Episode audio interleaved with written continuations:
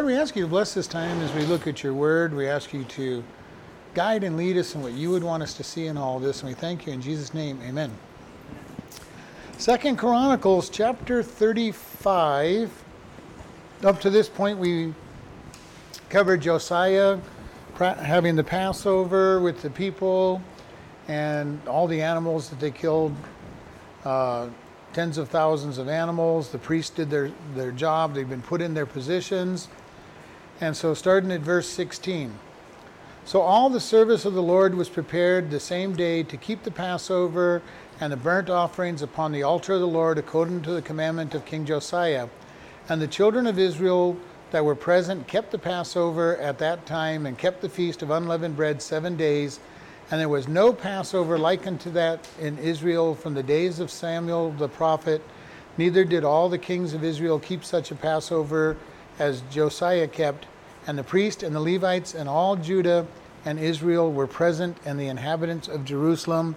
In the 18th year of the reign of Josiah was this Passover kept.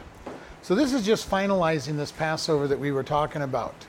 And it says, everything was prepared or put in place uh, to keep this Passover and to follow the commandment of the king. Now, this is he's following the commandment of God, but the king is the one that's pushing everything being, and motivating it to happen.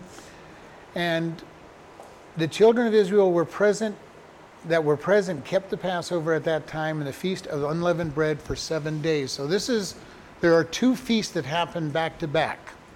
You have Passover, which is the killing of the lamb uh, for Passover, and then you have the Feast of Unleavened Bread, which is a seven day feast, or theoretically, it goes from Passover to the next, the next Sabbath day. And that is a time when they don't eat unleavened bread, they celebrate. And then at the end of the Feast of Unleavened Bread, you have the first fruits uh, celebration, which is another celebration. And then 50 days after Passover, you have Pentecost. So these are the four spring holidays uh, that they would fulfill. And here we have the children of Israel fulfilling Passover and seven and and uh, the feast of unleavened bread. So all of this is going on. They're turning to God at least outwardly. We're going to find out when Josiah dies. They don't it doesn't last very long at all. But outwardly, they seem to come back to God. And then I love this verse 18 there was no Passover like this that was kept in Israel from the days of Samuel the prophet, neither did all the kings of Israel keep such a Passover as Josiah kept, and the priests and the Levites and all Judah and Israel that were present, and the inhabitants of Jerusalem. There have been a couple of other times that we've heard this statement under Hezekiah. It said nobody has kept, kept it up until this time. Solomon, when he did a Passover, nobody had kept it up to this time. So he's got two other people that he's kept it better than they did, and that in their day they were said nobody's kept it like they did. Uh, and we're talking about tens of thousands. So they had this great feast that is coming down into history as the greatest Passover that Israel has had up until this point and they will not have another Passover like this ever again. At least not, they have not had one up like this one in all of history. Uh, because shortly after this, they're going to go into captivity. In about 30 years, they're going to go into captivity. And all during Jesus' days, they did not have, they had Passover, but nothing like this one was. And they have not had a Passover like this since they became a nation again. So this is going down in history as the greatest Passover that Israel ever had. And this all happened in the 18th reign of Josiah. And Josiah has done a lot. In 18 years, he's re- reestablished the temple, he's found the law, he's bringing people back to worship God, he's gotten rid of the, the idols. He is doing a lot to bring people back to God. But as we read in the previous chapter, God says, for all that you're doing right, it's not good enough to save the people from going into captivity. And this is, there can be a point where the people, the God's people, you know, a nation has gone so far that they might get a temporary reprieve but not a permanent one. And God says, That's it, we're done, we're, we're over with you. And we're going to see that this is the temporary reprieve, is this time that Josiah is king. They have a temporary reprieve and they're going to get another, I think it's 23 and a half years uh, after that with the th- four kings that follow Josiah. And two of those kings only, only go for months. so we have a very short period of time. All right, so verse 20. After all this, when Josiah had prepared the temple, Necho, king of Egypt, came up to fight against Carchemish by the Euphrates. And Josiah went out against him. But he sent ambassadors to him, saying, What have I to do with you, O king of Judah? I have not come against you this day, but against the house wherein I have war. For God commanded me to make haste, forbear you from meddling with God, who is with me, that he destroy you not. So let's just take a look at this part. We have the king of Egypt, Pharaoh, who's southwest of Israel. He's going on a march to go fight the king up in by the Euphrates. Now, the only problem with that battle is it goes through Judah to get there. So the king of Egypt is marching his army through Judah to fight up at the Euphrates. And we have Josiah basically doing what any leader of their country would be going, Who do you think you are marching through my country, he arms his troops to go to war against Egypt. At this time, Egypt is like the number three or four power of the world. Uh, up at Euphrates, they're the number two power of the world. We have Assyria, the number one power of the world. Uh, and poor Israel, or Judah at this time, is kind of in the middle of all this. Now, Assyria and Babylon, they can fight each other with no problem because they're not going to touch but anybody coming toward Egypt or going from Egypt are going to go through Judah. So Josiah sees this army of Egyptians going through his territory, arms his men to say, We're going to go stop these guys from going up to that territory. Now, this is a pretty bold, bold thing to do in the first place. He's just a little, you know, pipsqueak of a of a kingdom going against the number three power of the of the area. Know, it's going to be a mismatch. And there's one big thing that we find in this whole statement. It does not appear that Josiah ever asked God if he should go against Necho. There's no record of him saying, God, should we go to bed? All he's doing is saying, Oh, God's been blessing me, and these guys are crossing my territory. I'm going to go stop them. And it's a pretty dangerous place when we do things without asking God. Now, God may have said go, and if God had said go, then he would have destroyed, destroyed Necho. But that's not what ended up happening here. So Necho sends him ambassador saying, uh, you know, oh Josiah, what do, what do we have to do with you? This is this is none of your business. I am not coming against you today. I am going up north. Just get out of my way. Now, he crouches this in a very interesting statement. He says to him, I am not going to do anything, for God has commanded me to make haste, forbear not you from meddling with God, who is with me, that he destroy you not. Now, the very interesting key on this is in Hebrew, this is not Yahweh that he's talking about, it's Elohim. He's talking about a God. So, one of the many gods of Egypt, Necho was saying, one of the many gods of Egypt has told me to go go through your land and fight this, you know, and you should believe in God, so so get out of my way and don't don't bother me. You know, by the way, this has nothing to do with you. I'm not coming after you today. And note that he said, I'm not coming after you today. Uh, so mind your own business. You know, I'm just going to go through your land and and come back later on. And you know, if I want to deal with you then, I'll deal with you then. So just leave me alone. And so it's kind of a bold statement from Necho. he's going to march through somebody's country and say, you know, mind your own business. That would be like for us, and as, bar, bizarre as it might be, uh, Canada and Mexico decide to go to war and start marching their troops through through America, and we're you know, and telling us to mind our own business. They're not coming to fight us; they're going to go fight each other. All right.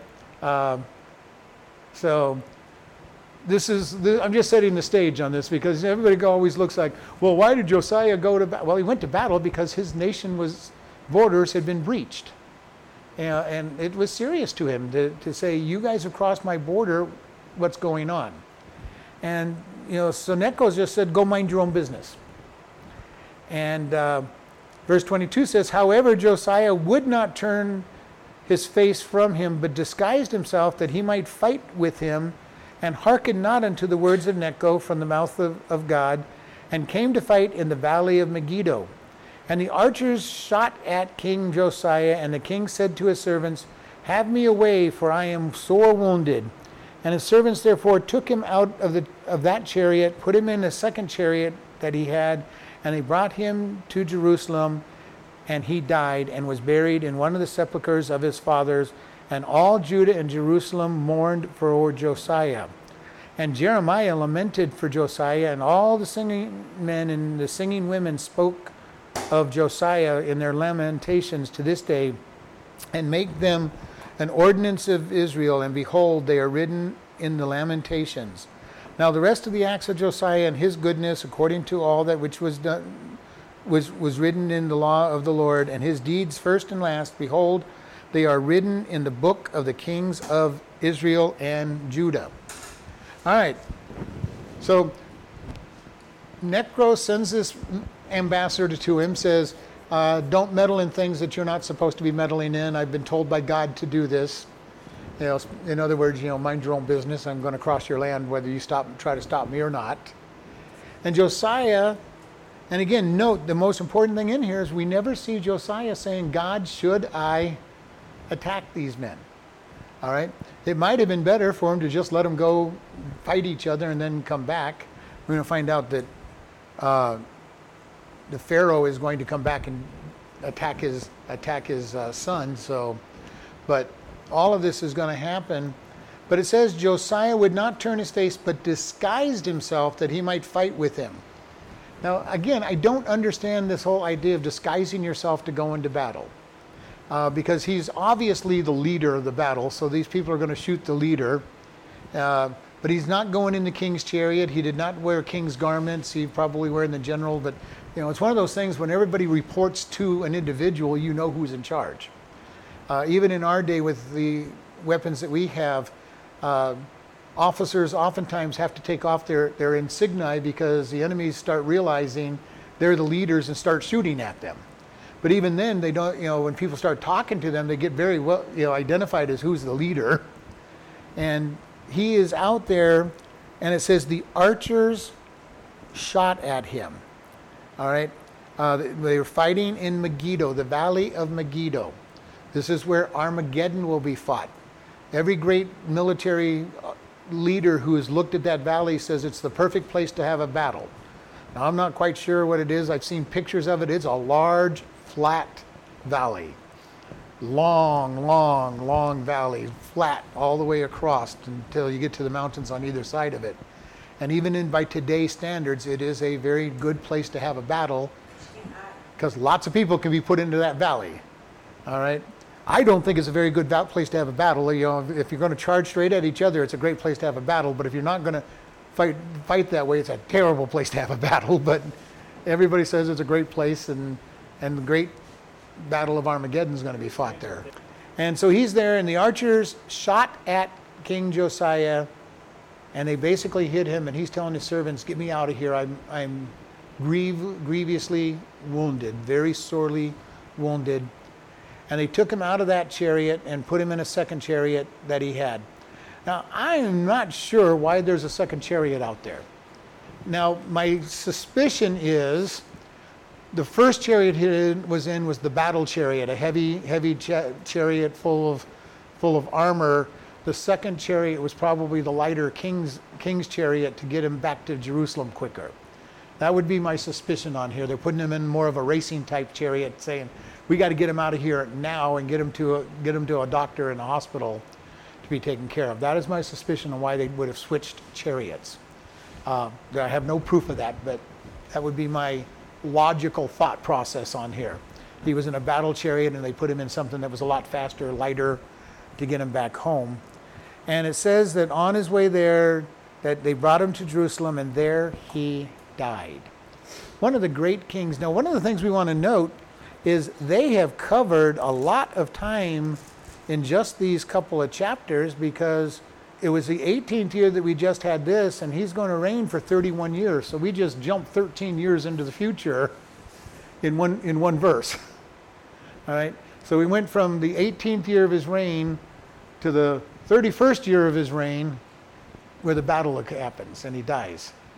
And this is what I make the point to everybody when we're reading the Bible. We have to kind of watch because time jumps, jumps at times, you know, and it, it's kind of an interesting thing. We, in just one verse, we jumped 13 years into the future, and nothing else is written about him in either in either Kings or or Chronicles.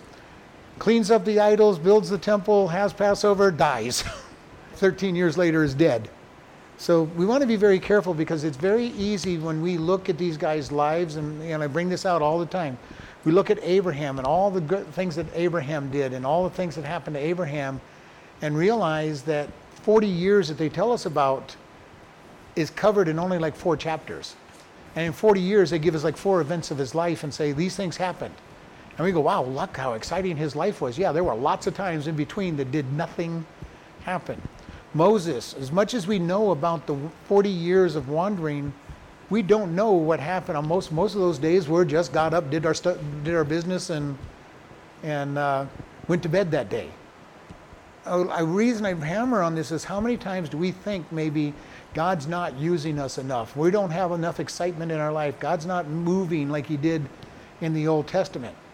Well, we need to be careful with that statement because there's lots and lots of things that were just long and and we read it and it's like this happened this happened this happened this happened this happened he died and you know and we look at it how when it started and when he died and go oh 40 years just happened. Yes these things happened but not you know that was all that happened in 40 years it was noteworthy. And we need to be very careful when we read these things and say god you're not doing anything i don't see you doing anything and i hear it all the time why does god not do the great things he did in the old testament well, I think he's still doing them every day. I hear the testimonies of every day.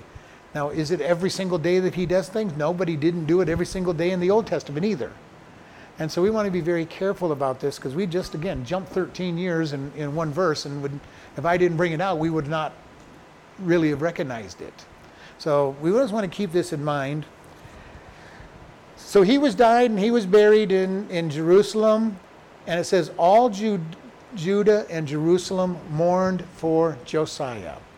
He had brought in a golden age, an age where people were worshiping God and, and lifting up, and God is bringing blessings because of the because of what the he's being honored. And and then we get this little thing, and this tells us this. Remember, this is Jeremiah is a prophet at this time. He's going to be a prophet through the last four kings. And Jeremiah lamented for Josiah and all the singing men and singing women spoke of Josiah in their lamentations to this day, and made an ordinance in Israel. And behold, they are written in the in the lamentation. So somewhere along the lines, people were making great songs about the loss of Josiah. And I don't know how those songs would have went, but if you read the epic poems, sometimes there's more epic poem about their death than anything else that goes on. You know, they died gloriously in battle and they took this many people down with them and, you know, won this battle in their death, you know. So it was, I don't know what those lamentations were, but Jeremiah is looking at this. This is a big deal for Jeremiah. The king who is bringing a great time in Israel is dead. Now, from this point of Josiah on, Jeremiah is going to have a hard time with the kings. When we get further in the book of Jeremiah, we'll see that he's thrown into prison, he's thrown into the cistern, he's beat. He's told that if you show up one more time in the court, you're going to die. you know, they, co- they go after him because they consider him basically a traitor. Because from Josiah onward, all the prophets are telling these kings God is bringing judgment. Repent. Jeremiah is going to tell each one of the kings just submit to Nebuchadnezzar and you, everything will be okay in the long run, and none of them do. They don't listen. They don't. They're not obedient to what God tells them to do, and so all these lamentations are, are made. And it says, Now the rest of the acts of Josiah and his goodness, according to that which is written in the law of the Lord, and his deeds first and last, behold, they are written in the book of the kings of Israel and Judah, and we don't have those books in today's world. And if we do, I don't know about them. They're not, they're not books that I have ever looked at or read. So, um,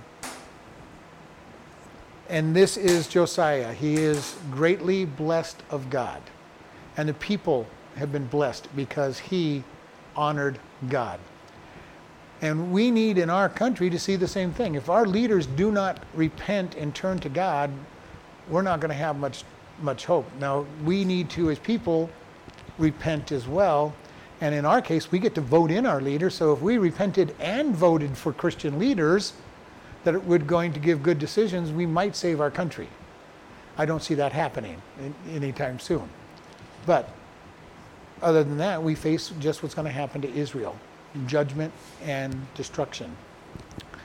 All right, chapter 36. Then the people of the land took jo- Jehoiaz, the son of Josiah, and made him king in his father's stead in Jerusalem. And Jehoiahaz was 23 years old when he began to reign, and he reigned three months in Jerusalem. And the king of Egypt put him down at Jerusalem and condemned, condemned the land and condemned the land in a hundred talents of silver and a, and a talent of gold. And the king of Egypt made El- Eliakim his brother king over Judah and Jerusalem and turned his name to Jehoiakim. And Necho took Jehoiaz his brother and carried him to Egypt. All right. Josiah dies. This is exactly what we're seeing here is exactly what he feared in the first place is when the king got done when Necho got done with the northern battles he was going to come back and, and swallow up Judah. And they could have gone either way. He could have been really suffered in up there north or he got stronger because his people got better at war and, and won a victory and apparently they won a victory easily and then decided to go after Judah. And so the people made Jehoiahaz his son. He's 23 years old when he begins to reign. All right? And he's going to reign for a whopping three months. Uh, you talk about a short reign. he does not have time, and this is really a sad thing because he does not have time to get the generals aligned under him, the secret secret service, the CIA, you know, all their all of their all of their special forces, and this, he doesn't have time to get things lined up underneath him. And sometimes we think, you know, well, these are kings. Everybody lines up automatically. No, you have to win their allegiance. He does not have time to, to win their allegiance. And uh, he's going to reign for three months. And the king of Egypt came down on him in Jerusalem, and then he taxed the land. He made them pay a tax. Now, his tax was a hundred talents of silver. This is a pretty heavy tax on them.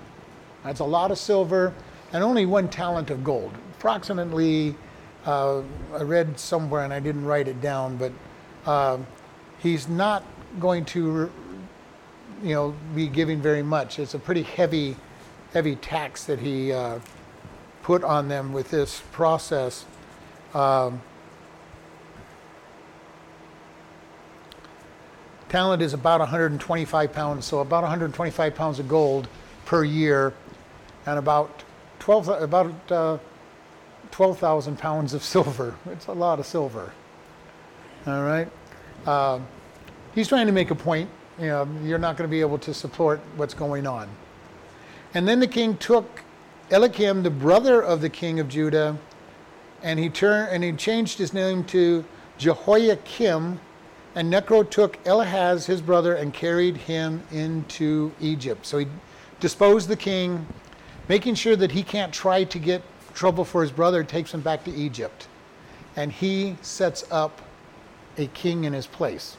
Now, note, the people chose Jehoiahaz.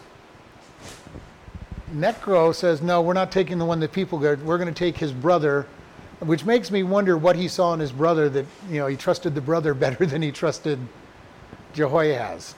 Um, but he picks Jehoiahaz, changes his name to Eliakim, and makes him makes him the ruler over Judah.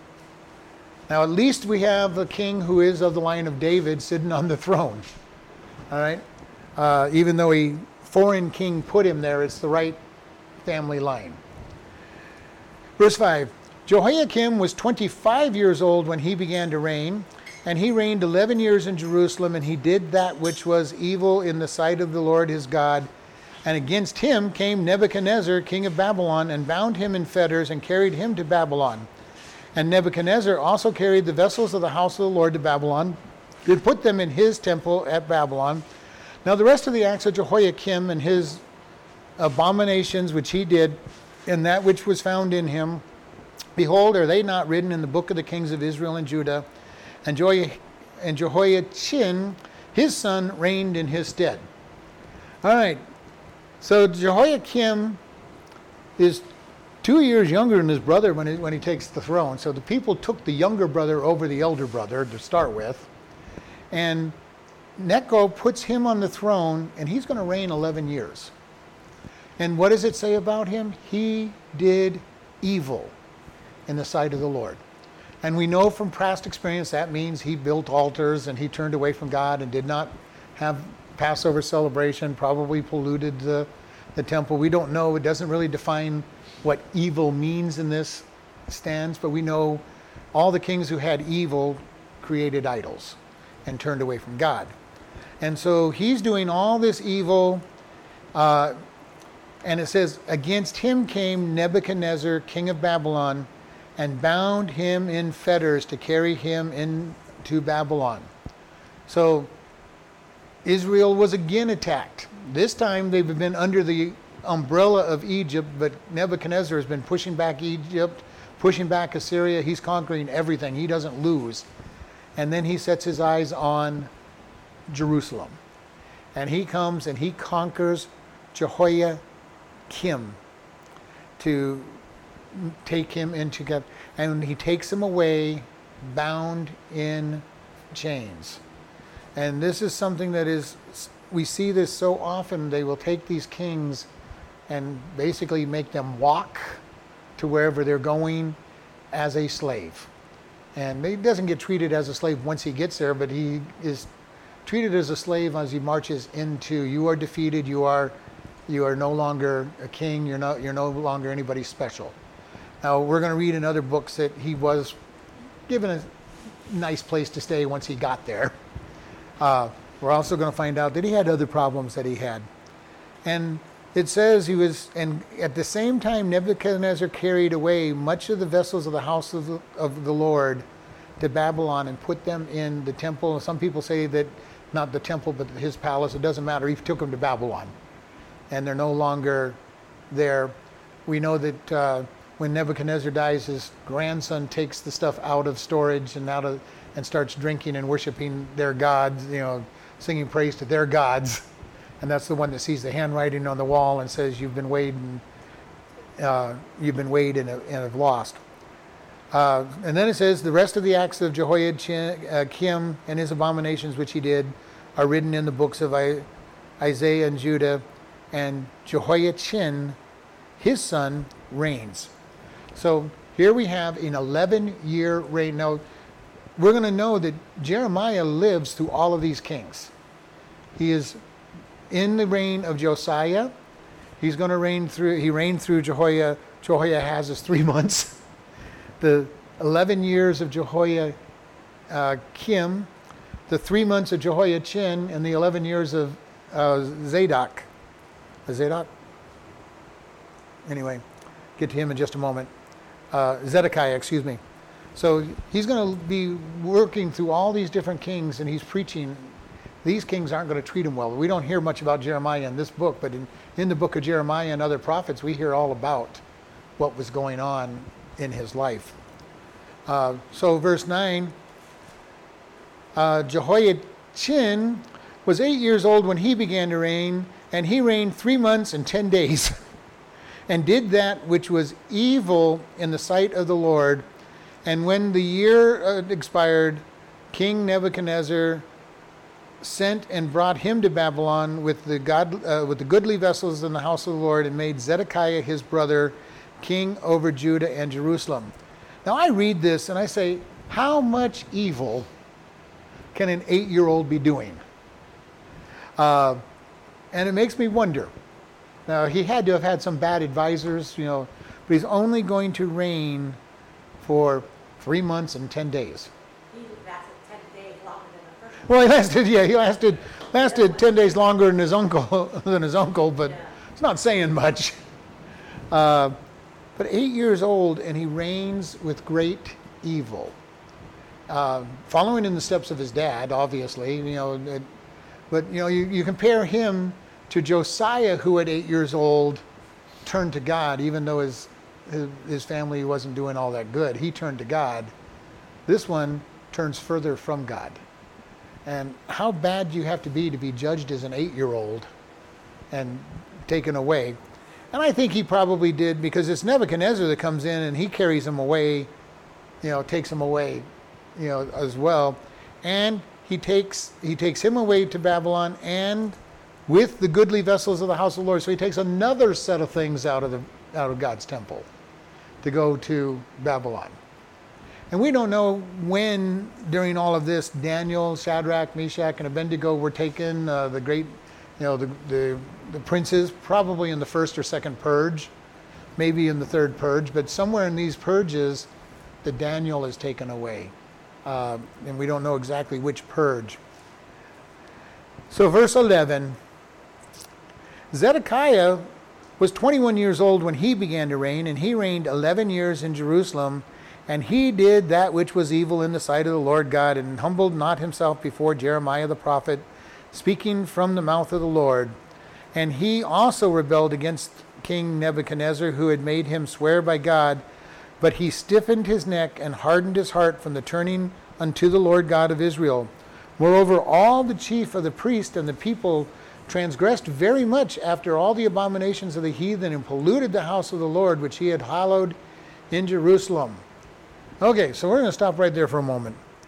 So Zedekiah, 21 years old, the brother of uh, Jehoiachin, uh, takes over. He's going to reign 11 years. Now, why they chose the eight year old instead of the 21 year old in the first place, I have no idea. Maybe they figured the eight year old would be controllable, might, might repent. I don't know what their logic was. But now they put uh, Zedekiah in there. And the statement in verse 12 He did that which was evil in the sight of the Lord and humbled him not himself before Jeremiah the prophet, who spoke the words of the Lord. In the book of Jeremiah, we're going to have several chapters of him talking to Zedekiah and Zedekiah's threatening of Jeremiah. You know, and so we know a lot about Zedekiah, but not from this book. Zedekiah was evil. He was following after idols. And it says in the next part, he polluted the house of the Lord, which means he put idols in the temple. Know, he was doing everything wrong that the previous kings had ever done wrong. And we're going to find he's the last king. He's the last king of Judah. And not only that, because in Jeremiah we're told that Jeremiah kept telling him, just abide under subjection to Nebuchadnezzar and everything's going to be okay. Well, verse 13 says this He rebelled against Nebuchadnezzar. He decided somehow Nebuchadnezzar's put us under tribute, we don't like it, we're going to rebel. And it's always kind of funny when a much weaker nation rebels against a stronger one. I don't know how they think they're going to get away with it, especially when they're already in subjection to that nation. Uh, but somehow they thought they saw a weakness. And it says he rebelled against Nebuchadnezzar. And it says, who had made him swear by God, but he stiffened his neck and hardened his heart and turned away from the Lord God of, of Israel. So Nebuchadnezzar said, I want you to swear by your God that you're going to stand in, and honor me, be in, be in subjection to me. And basically, Zedekiah said, I swear by God, and didn't mean it. He had no reverence at all for God. He did not care what God wanted. And this is a sad state of where they're at. It's only been eh, you know 22 years since they had a great king that honored God and here he is, you know, the grandson of, of him and saying, "Eh, who cares? I don't care about God." How fast things fall. And this is the scary thing when I look around at our, at our country. Know, I never in my life dreamed that our country would fall as far as it did, as fast as it did. You know, and I'm going, God, can we be rescued? can there be a revival at how far this country has fallen? You know, when people that are wanting freedoms are called, you know, fascist and people that are against democracy and the ones that want to take all our freedom away are, are called, you know, people who are for the country and you're going, what do they, where are they coming up with this? You know, and it doesn't make any sense as more and more freedom is being taken away. We've seen this here. More and more freedom taken away from the people. And then it says, um, Moreover, all the chief priests of the people transgressed very much after the abominations of the heathen and polluted the house of the Lord, which he had hallowed at Jerusalem. So the, the you know, this is interesting. The priest God's priests are not standing up for what they're supposed to do. All right? Uh, because this doesn't say there are other, other priests. It says the chief of the priests, you know, the high priest is doing everything wrong and not worshiping God. This, this is bizarre to me. And yet, as I look around in history and even in our country, how many Christians abandon the faith toward the, the downfall of a nation? And we have so many supposed Christian churches that do not preach God's word, do not honor God, and yet call themselves Christian churches. Here they would have said, We're Jews, we're worshiping God. We got all these other gods out here too, but we, we still worship God. And they would have told you they were Jewish. They were obeying God, even with the idols in the temple, even with all of this garbage going on that was not spiritual and they were doing just what happens today. Well, can't we all get along? We're, we're all just, we all want to see, you know, you get to God. We just have different ways to do it. Yeah, we've got the right way where Jesus says, I am the way, the truth, and the life. No one comes to the Father except by me. And we got all the other wrong ways, you know, which are basically do, do good works. You know, and so the, the priests at this time are totally turning their back against God. And not only just the priest, but the high priest, the one in charge of them all. And they're letting all these idols come in. Verse 15 And the Lord God of their fathers sent to them by his messengers, raising up bread betimes and sending because they had because he had compassion on his people and on his dwelling place. But they mocked the messengers of God, despising their words, and misused his prophets until the wrath of the Lord rose against these people, till there was no remedy. Therefore he brought upon them the king of the Chaldeans, who slew their young men with the sword in the house of their sanctuary, and had no compassion upon young men or maidens, old men, or him that stooped for age. And he gave them all into his hand, and all the vessels of the house of God, great and small, and the treasures of the house of the Lord, and the treasures of the king, and his princes, and all the and all these were brought to Babylon.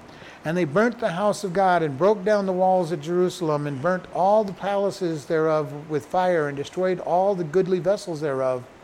And them that had escaped from the sword carried he away to Babylon, where they were his servants to him and his sons until the reign of, of the kingdom of the Persia, to fulfill the word of the Lord by the mouth of Jeremiah, until the end the land had enjoyed her Sabbaths for as long as she lay desolate, she kept Sabbaths to fulfill three, uh, 70 years. All right. So the Lord sent them all kinds of prophets. God sends prophets, He sends people to say, This is what's going to happen if you do not obey. Listen, pay attention, be obedient. They never listen. Jeremiah was their chief one, but there are other prophets that keep coming to them and telling them God is bringing judgment. In the meantime, because they have so many other idols and everything, they have all the false prophets saying, "Oh, you're never going to God will never depart from you. You'll be blessed. You'll you'll you'll do well." You know, don't listen to these guys. Uh, and so over and over again, they, they had this battle going on, and says, why did God do this? Because He had compassion on His people. God is so long suffering. He wants people to turn to Him. He will give them every chance to turn. This is why I say, even though I don't think there'll be a great revival in America or the world, God is long suffering and compassionate. There may be a revival.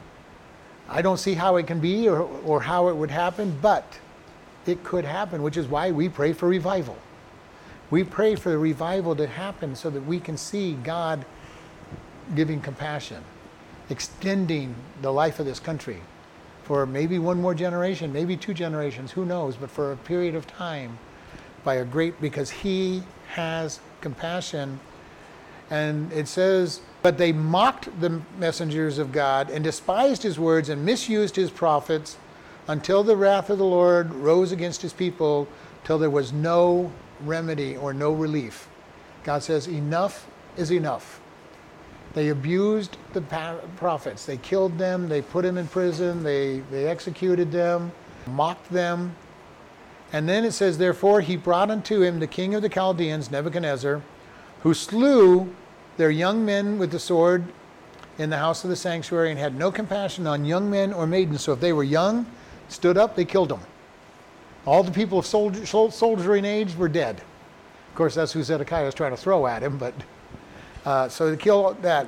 And the old men, you know, that would be the gray haired men that are, are trying to, so, you know, help out. And then if that wasn't enough, or him that stooped for age.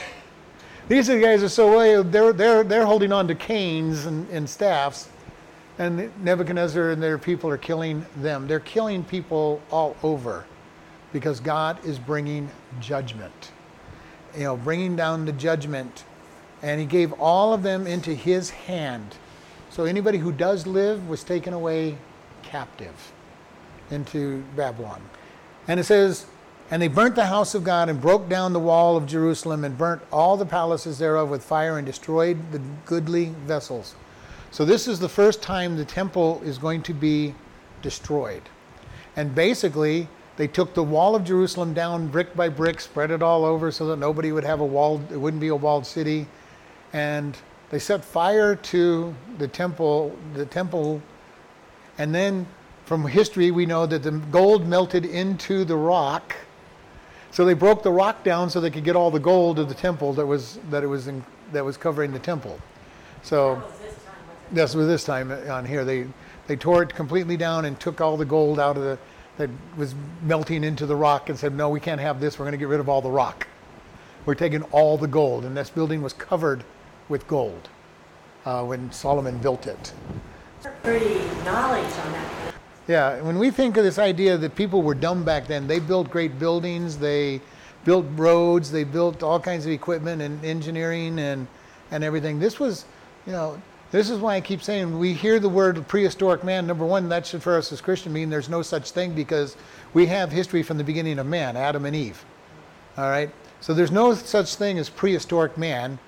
And even before the flood, they were they were creating bronze and steel and, and musical instruments and all these things. The flood kind of set them back, and we had to relearn a lot of stuff.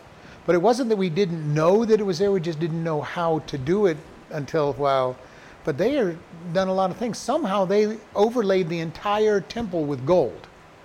I don't know how they did it because when it would flow down, you know, you'd have to have it at the right viscosity and the right and the, the ways to stop it, and so it got hard.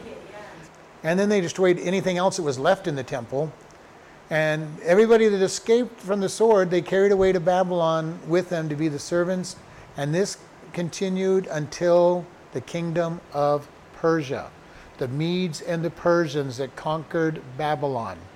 And this means it's going to be 70 years until they are delivered. And the funny thing is, it is prophesied uh, to fulfill the word of the Lord by the mouth of Jeremiah until the land had enjoyed her Sabbaths. For as long as she lay desolate, she enjoyed, she kept her Sabbath to fulfill 70 years. God basically told them through Jeremiah, You guys have not uh, uh, kept the Sabbath rest of the land. So every seven years, they were supposed to let the land rest. They were not to plant. They could plant for six years. The seventh year, God said, I'll give you on the sixth year a great abundance, and you won't have to plant. You can live off your the sixth year, for, and your land will rest. For 490 years, they had not kept the Sabbath uh, land, for the land, not the Sabbath day for the people, but the Sabbath day for the land, which indicates that even in Jeremiah, in Josiah's day, he didn't do it. So, in Solomon's day and Hezekiah's day, we've had some good kings who didn't seem to keep the Sabbath uh, for the land. And part of that was probably greed. You know, what do I do for a year without getting taxes? Uh, and God says, Because you have not let the land rest for 490 years, you're going to go into captivity for the 70 years that you need to be making this up. So they knew when they went into captivity how long they would be in captivity. Now this is a pretty good deal. You know, you know you're going to be in there for 70 years. It's longer than my lifetime, but but you know, they go, you're going to be there for a long time. You're going to be there for 70 years. And they're told in Jeremiah, just when you go into captivity, start build homes, build build businesses. You're going to be there for 70 years. Just get comfortable. Now, unfortunately, the people got too comfortable because when they got released, they did not want to go back. And we also know that uh, Isaiah will tell us exactly which king will be the one that sends them back. He will tell them that Cyrus, his shepherd, will send them back. All right? So when Cyrus takes over Babylon and Daniel is promoted in his kingdom, I am pretty sure that Daniel probably showed him, hey, your name's in our scripture. You know, it says here that you're going to send our people back to back to my home. I am sure that Daniel did it. I don't think it was just Cyrus out of the goodness of his heart decided to do this. I'm sure that Daniel, being a leader, and go, hey, yeah, Cyrus, I'd like to show you something. you know, I want to show you something in our sacred books. It was written hundreds of years ago, long before you were even a twinkle in your in your great great grandparents' eyes. You know. That's what's amazing. So, and verse 22.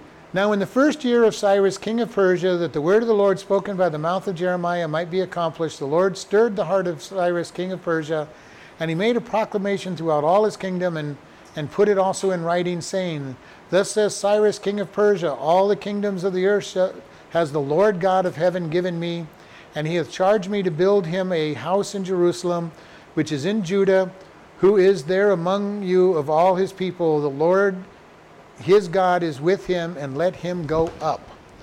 And this is the proclamation. And this is really what he said. It's like, all right, I am going to help you all build. I'm going to send you home. Anybody who wants to go back home to, to Judah, now is the time. And we find, you know, if you read Jeremiah and Ezekiel uh, and uh, Ezra, a very, very small part of the group ever went back home. Just a couple thousand people. I don't. I think it was less than ten thousand. I don't remember off the top of my head, but very small amount of people go back to Judah to build the temple that Cyrus says I'm going to pay for. And there's one point so bad that Jerusalem is in such sad shape, nobody wanted to live in the capital. They actually had to have a lottery saying that every 10th person in this is going to move to Jerusalem, whether you want to or not.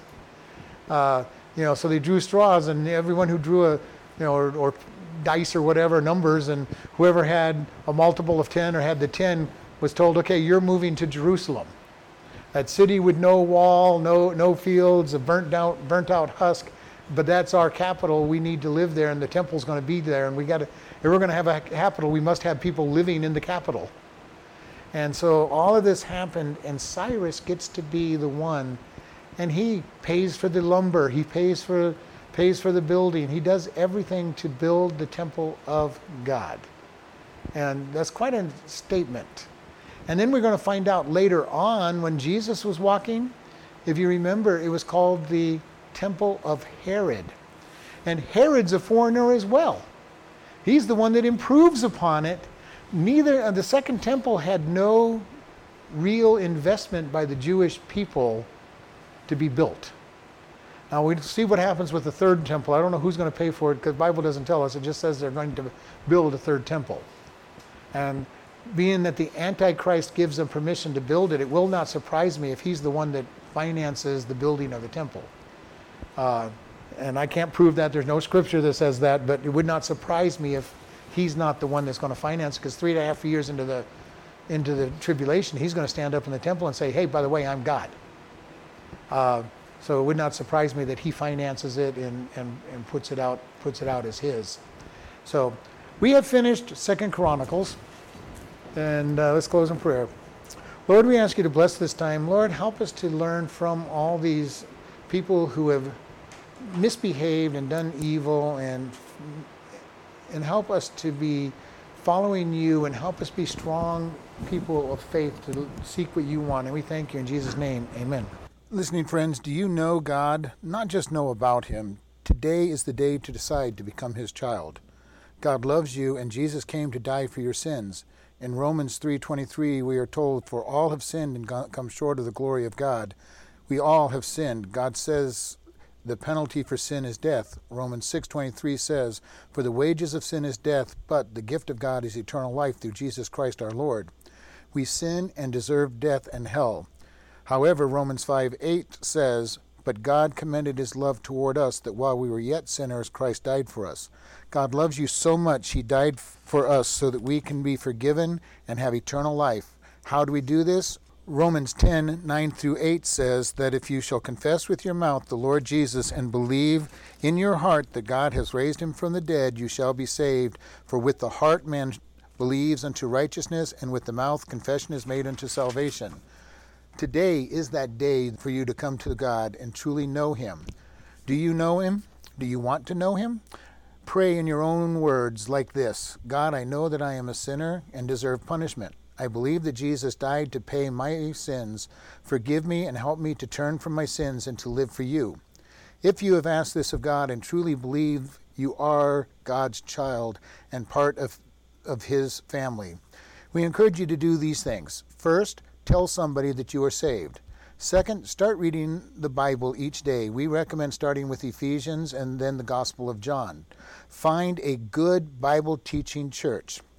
If this is your, your day of salvation, you can contact us and we will send you a booklet to get started on your new life and are available to help you with any questions you have about the Bible. You can contact us by email at office at chloridebaptistchurch.com or by mail at Chloride Baptist Church, P.O. Box 65, Chloride, Arizona 86431.